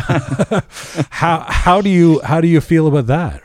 Oh well, honestly, like I usually keep my uh, private life very private, which nobody believes me because you know I went public once, like really, really public, and uh, yeah. Um, what are you talking about, Reza? Uh, I, I, am talking about uh, uh, my previous relationship yes. that everybody uh, gossips about. Yes, yeah. But yeah, so there are also like, um, I mean it, it was it was uh, one of one of the great things that happened to me in life, and uh, the only thing is that uh, you know uh, we both probably would have chosen not to go public with it um, if we had you know a second chance. Because you know private life is is called a private life for a reason. It's better to be be kept private. Mm. Uh, but yeah, other than that, how do you uh, deal with gossip was, yeah. on the internet in general, or or, or well, trolls you know, or whatever? I, yeah, well, yeah, I I don't really care that much, um, un- unless there's somebody who is like really interested in in in you know things I would like to offer or would like to share. If they are interested in things that I don't like to share or I don't like to comment about, then then you know most of the time it's just doesn't you know bother me yeah hey man i've, I've really yeah. enjoyed this i am so grateful for the time you've given us I, I you, it's really it's a it, it's a very positive story your story uh, and i appreciate what you do i want to go out on a song that was released not too long ago with your dad and Homayoun Shajarian. You arranged it. It's called Sarnavesht. But before I ask you about the song, I, I, Reza, I know you must have been deeply saddened by the passing of Ustad Mohammad Reza Shajarian, Hom- Homayoun's dad and a, a music legend in Iran. Do you want to share any words about Maestro Shajarian? Well, uh, yeah, indeed, it was it was a very sad occasion. Obviously, you know, as an artist, of course, you look up to the legends and and icons, but um, yeah, I was unfortunately saddened on a very personal level because Ustad Shajarian um, used to be one of the closest friends uh, of my dad's, and um, I don't know if if if I am you know in a position to to say anything about him, but uh, definitely uh, the thing that I learned from him is that with uh, true greatness, um, um, you can have the luxury of being really humble, uh, which he really was. You know, very, very sweet man, uh, great man, of course, in every way.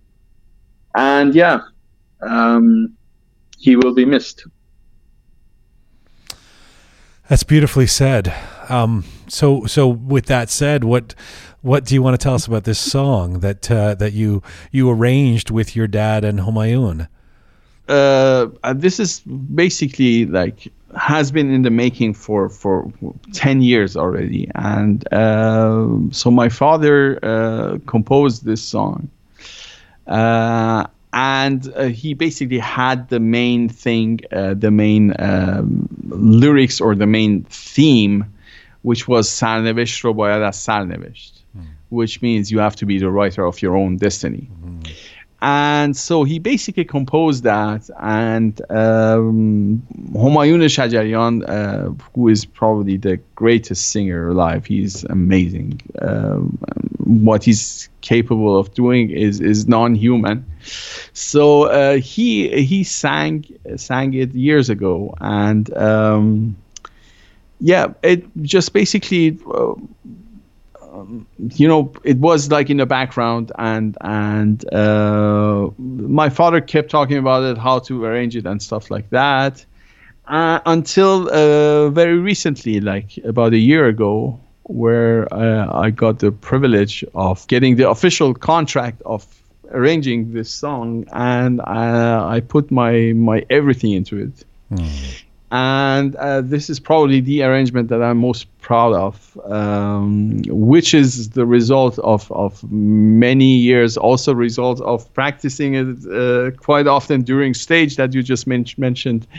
So, and I was able to to produce the final track, uh, which I'm very proud of. And yeah, that that is the story of that. so it be. got published after after years and years of of work basically you should be proud of it it's beautiful yeah, yeah. it's great work it's it is a it's been a great privilege and i uh, I hope we'll do it again. I hope we'll do it in person once this COVID thing is done. And I'm I'm grateful and, and happy to get to talk to you, Reza Jan.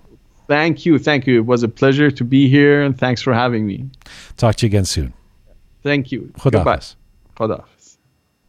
That is composer, producer, pianist Reza Rohani. You can find him on Instagram at Reza Rohani Official. Reza Rohani Official. Reza joined us from Los Angeles, California today.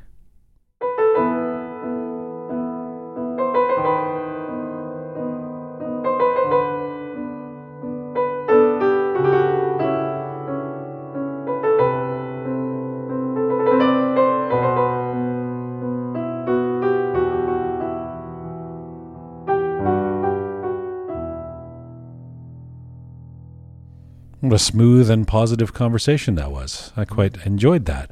Uh, Captain Reza, Groovy Shaya, uh, the fabulous Keon have reconvened in, uh, in and around the Roqe studio. Shaya? Yes. Your hello. thoughts on Reza Rohani? I love this guy. You know, he he he's a bomb of uh, positive vibes. You know, yeah. and it's like you can tell him your negative thought and he can transform it into positive it didn't vibes. sound it didn't sound manufactured either the no, positivity no, when no. he said you know yeah. Uh, yeah. i loved being on the tv show yes. lots more people know yeah, me now yeah. i am a celebrity He's I too honest yeah, yeah. that was i mean that, it's it's great and he was saying that that's the best quality about his dad, but he seems to really be embodying it as well. Yes, yes. You know what I liked about him though, when he was talking about uh, picking up etiquette, German etiquettes, and and then going back to Iran, that punctuality and stuff like that, and just things that don't fly necessarily in that yeah, culture. Yeah, yeah, yeah so it was cool. very interesting. yeah, and of course Pink Floyd. The Pink Floyd references are. yes. I'll never stop asking people about Pink Floyd whenever that comes up in an interview. Uh, the the weird Persian connection with Pink Floyd that I'm going to write a book about. Uh, Keon. It's always interesting to hear the perspective of the child of someone famous and well known. You know, I think you mentioned it. It goes either way. Either Yes. they want to distance themselves from that industry and what their father or mother was a part of, or they're engaged in it and they want to learn from their father. And I think Shaya probably relates a lot to that. You know, uh, you're the son of a famous Iranian actor, so it's interesting to Don't hear. mention that. she gets really So I think I was sensitive. interested. I was, Shai John. okay. Okay. Aziz Sam. Yes. yes. So I, I don't know if you're willing to answer this, but I'm interested to hear your perspective. You know, you're the son of a well-known um, Persian um, actor, so yes, but uh, my dad actually is not that famous as Anushirvan Rohani. Mm-hmm. Uh, but for example, I remember uh, when I was at grade uh, fifth, I think, I think. My father had a role in a very famous movie at that time, and so I remember that uh, some of my, uh, I mean, I, I passed some of my exams befi- because of my father, you know. yes, but yeah, i- i- sometimes it's funny. Yeah. I also That's thought that was, it was fascinating that, I mean, as I pointed out in the interview, and I, it was interesting that he said he hasn't been asked this before, but that paradox or the, the interesting moment there where this famous maestro, piano player, and also teacher and instructor in Iran uh, gets uh, sends his kid to Germany.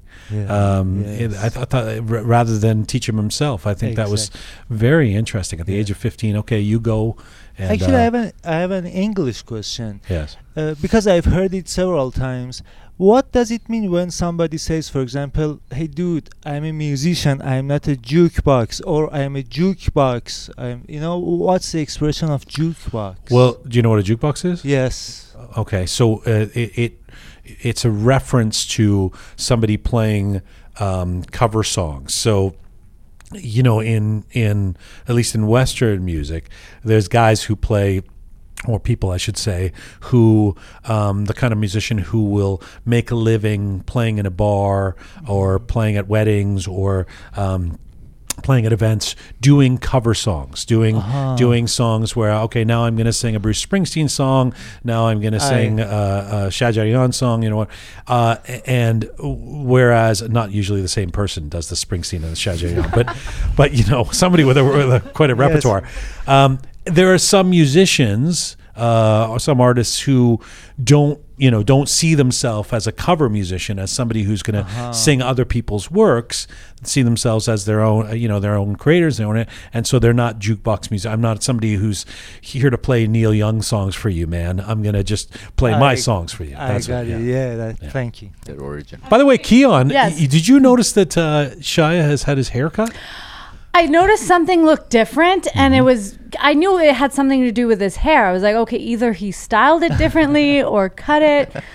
It the reason I ask is because I know you didn't notice it I because he came in to adjust the microphone right before we started, and you said, "Oh, oh, did? There's something different."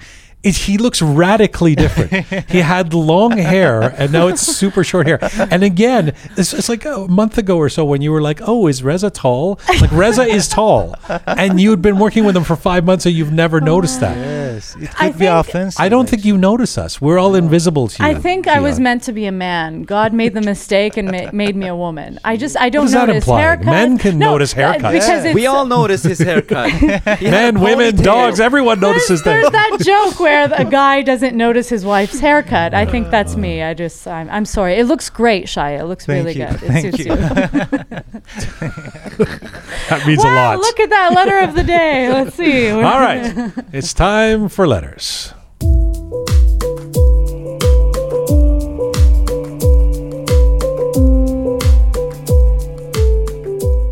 Okay, so last week on episode 53, we had a feature interview with Jane Lewisohn. She's the director of the Golha Project. She spoke about her multi year mission to preserve Persian culture, music, poetry, and art from the 20th century. So on Facebook, we have Nazila Rafizadeh. She wrote, As someone who loves art, I bow down to Jane Lewisohn and thank the Museum of London for preserving Iran's cultural heritage. I also thank Jane for trying to preserve Iranian music. And a big thanks to the Roqe team for trying to speak Farsi. Well done, Kyonjan and Jian. What's this about trying to speak Farsi? I mean, I think she meant that towards me. I, I was trying to... Oh, boy, گوشم درد میکنه امیدوار هستم که دماغتون چاق باشه خب and then we have Mojgan Bigdelo on Facebook. She wrote, "Listening to the to the interview with Jane took me back to my childhood and my dad's favorite music. Hmm. I think for a generation like my dad's, Golha music is the only souvenir that takes them back to the good old days, before the revolution. Golha Collections is a treasure. Thanks to all the people who were involved in making it and preserving it. Thank you, Roqe Team." And let me just say here again, thank you, Mujgan. And let me just say again that if, uh, first of all, if you didn't hear that interview, it's available uh, on all of our platforms. The last show there with Jane Lewisohn and uh, Tina Parsamand. But also the Golha project, very worth checking out if you're. If you're googling and you want to see something interesting, all of this heritage, uh, the, the, the, the archives of this radio show that ran for a couple of decades or more in in Iran, uh, is what Jane has made it her life's mission to collect. Well worth checking out the Golha project and the um, child of that, the new version of that, which is the Golistan project, which she's expanded. So worth checking out. Definitely. So moving on to Instagram. Uh, th- so the next uh, letter I'm gonna I'm about to read. Uh, so th- it relates to this. Last week we were talking about the Persian translations of certain words to specific brands. Like the word sponge, for example, translates to a scotch in Persian, like Scotch, the brand. Right. So we have Marzia Hadi- Ha- Hadie. Hade. Uh, she wrote, "This interview evoked beautiful memories." Hadei? Uh, actually, I think we we've had this problem before. I, I, I I don't know You Hadi, don't know Hadi, Hadi, Hadi. I, I don't. I don't I'm sorry, Marzia Hadi, let's say. But it's a EI, EI, so I would think yeah. it's Hadei. Hadi. Hadi. Yeah. Hadi. EI. EI It wouldn't be EI? Yeah, you might be right, Jian. Marzieh Hadei. Hadi. Yeah. might be Hadi. Khub, she wrote, This interview evoked beautiful memories of my beloved parents.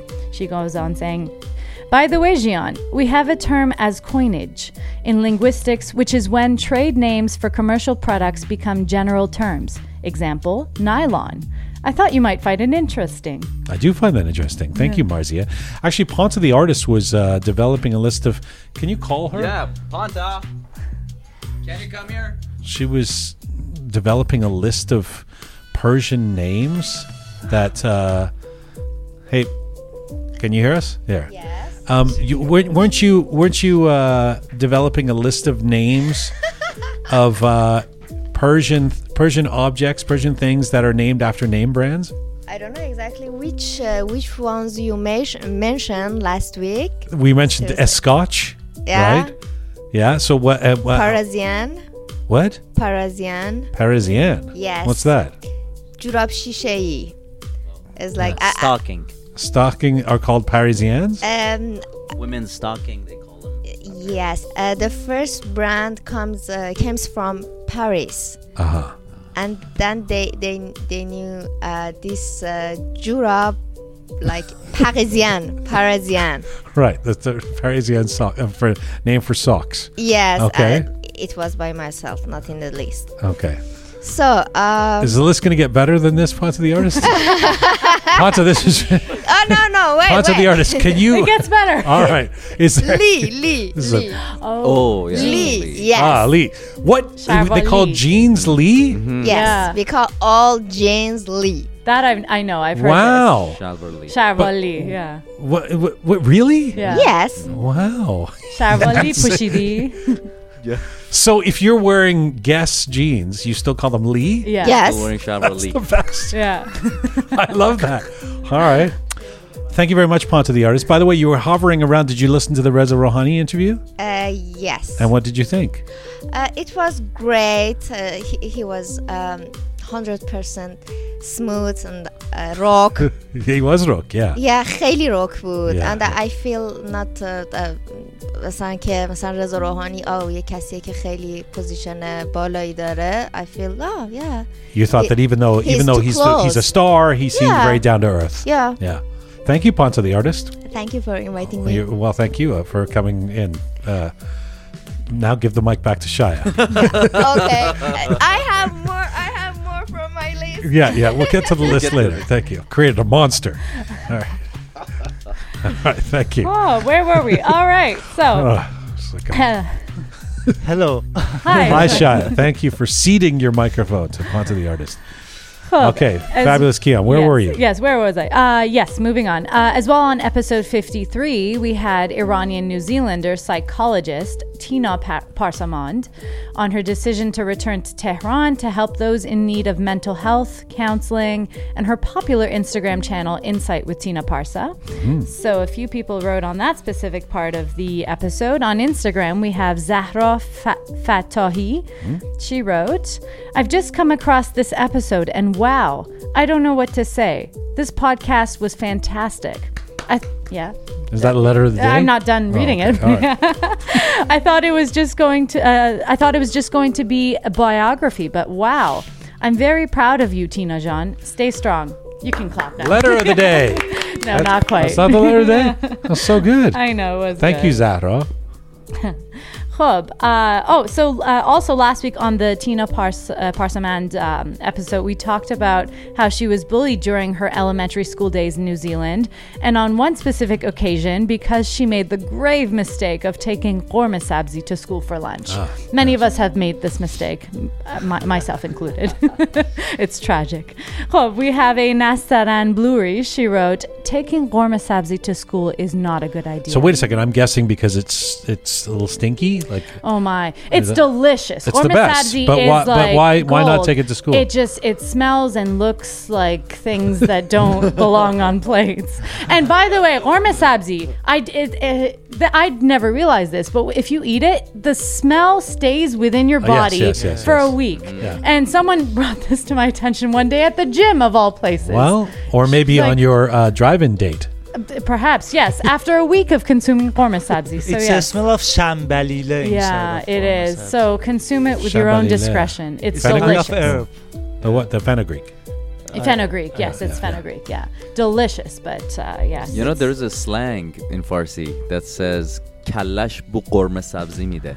Yes. Is that meaning in a bad way qorme or? sabzi. Well, sort of. I guess it means he's Doesn't very, sound good. No, he's a hot-headed person. I guess Oh, also, right? Khub, moving on, we have Syed Hassan Mir Hosseini wrote, Inspiring. I hope your mother gets to a normal life soon, Tina.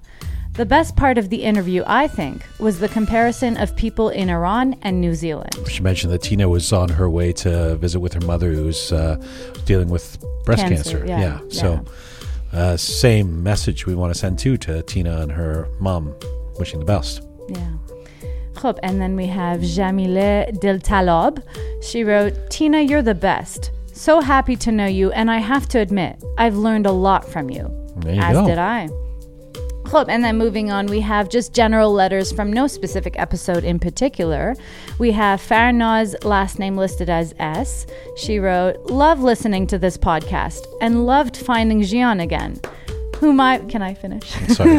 whom it's I already the letter of the day. whom I've missed for a long time. Hmm. I was a huge fan of the talk show Q in Toronto. He was greatly missed among many of his fans. I'm following you again, Jian. Thank you, Farnaz. You have the letter of the day. Not quite. Okay. Not quite. It's great. Would you like to take over this well, I just wonder. It's. It, I feel like we've been here for hours, but also uh, I really thought that was a great letter. that was a great letter. Go ahead. Cool. And then we have Adil Sataripour. He wrote, Hey Jian, I don't know why you change your correct pro- pronunciation of the word diaspora to diaspora. It's all Kion's fault. You see, even Jane Lewisohn sa- says diaspora. It's pronounced diaspora, both in the US and UK, according to the Cambridge Dictionary. Is he trying to say diaspora? He's saying that diaspora is correct. You, however, always pronounce it from the beginning diaspora. Conversations from to and about the Iranian diaspora. Diaspora. anyway, agree to disagree. When's the letter of the day? Right now, actually. Woo. and uh, I will just say this next user is is tough to uh, please, he, I, which Oh. I appreciate. You know, he always he's an avid listener and always has um, Negative things to say? Not negative. He's a he's a tough critic. Let's put it that way. So the fact that he wrote this beautiful letter, just I'm sorry, I had to just draw it to a, to your attention. Okay. So Gashasp Nodon on YouTube wrote, as a longtime listener and admirer of the Golha program, I want to express my gratitude to Mrs. Lewisohn for the Golha internet radio station and everything she does for Iranian culture and music. Golha is such a treasure of traditional Persian music and musicians. I hope more Iranians find interest in Golha and get to know better the great masters of contemporary traditional Persian music through this program. Thank you, Roqe, for inviting Mrs. Lewisohn. Nice. Yeah. Thank you. Thank you. Gash Osp. You have the letter of the day. Thank you, Captain Reza. Thank you, Groovy Shaya. Thank you, the fabulous Keon. This is full time for Roqe for today. We're going to go out on that song by Anushirvan Rohani, Homayun Shajarian, arranged by Reza Rohani, called Sarnavesht, that we were talking about. Uh, thank you to all of you for listening and sharing our content. Remember, the hub of all things, Roqe, if you want to see uh, past episodes or get in contact with us, roqemedia.com. You can find me on Instagram at Jian Ghomeshi. Thank you again for listening. See you Thursday. Mizun Bashin. باید از سر نوشت شاید این بار کمی بهتر نوشت. عاشقی را غرق در باور نوشت. قصه ها را قصه دیگر نوشت. از کجا این باور آمد که گفت؟ رود سر بر نگردد سر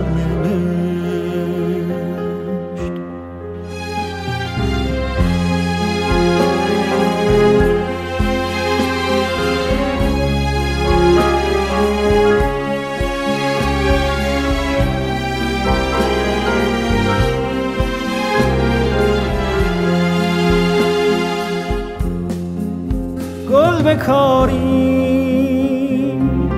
از دل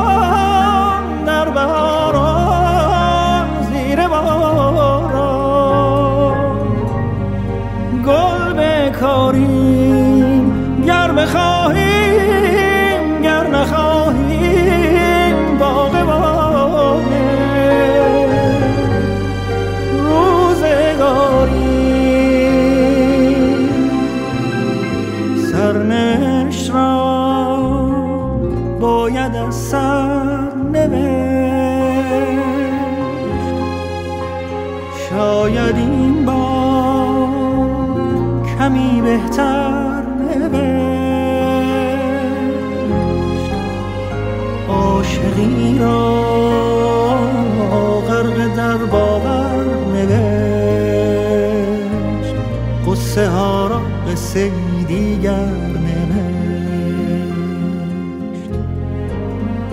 از کجا این باور آمد که گفت گر رود سر بر نگردد سر.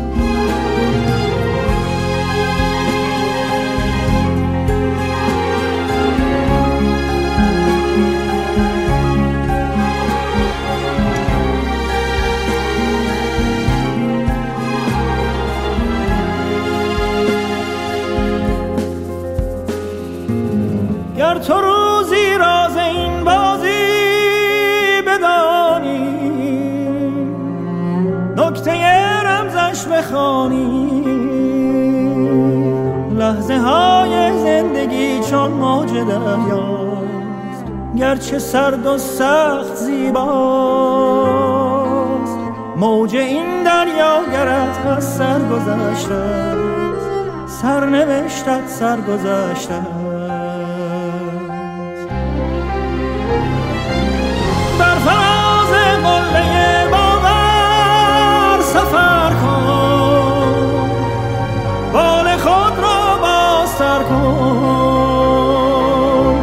همچو حافظ پای کوبان و غزل خان.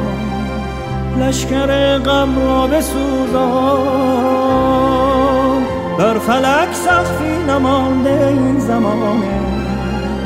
هر بزن تا بیکرانه. سرنوشت را باید از سر نوشت شاید این بار کمی بهتر نوشت. عاشقی را غرق در باور نوشت. قصه ها را به دیگر نوشت. از کجا که گفت گر رود سر بر نگردد سر نوشت. قصه از سر نوشت. قصه از سر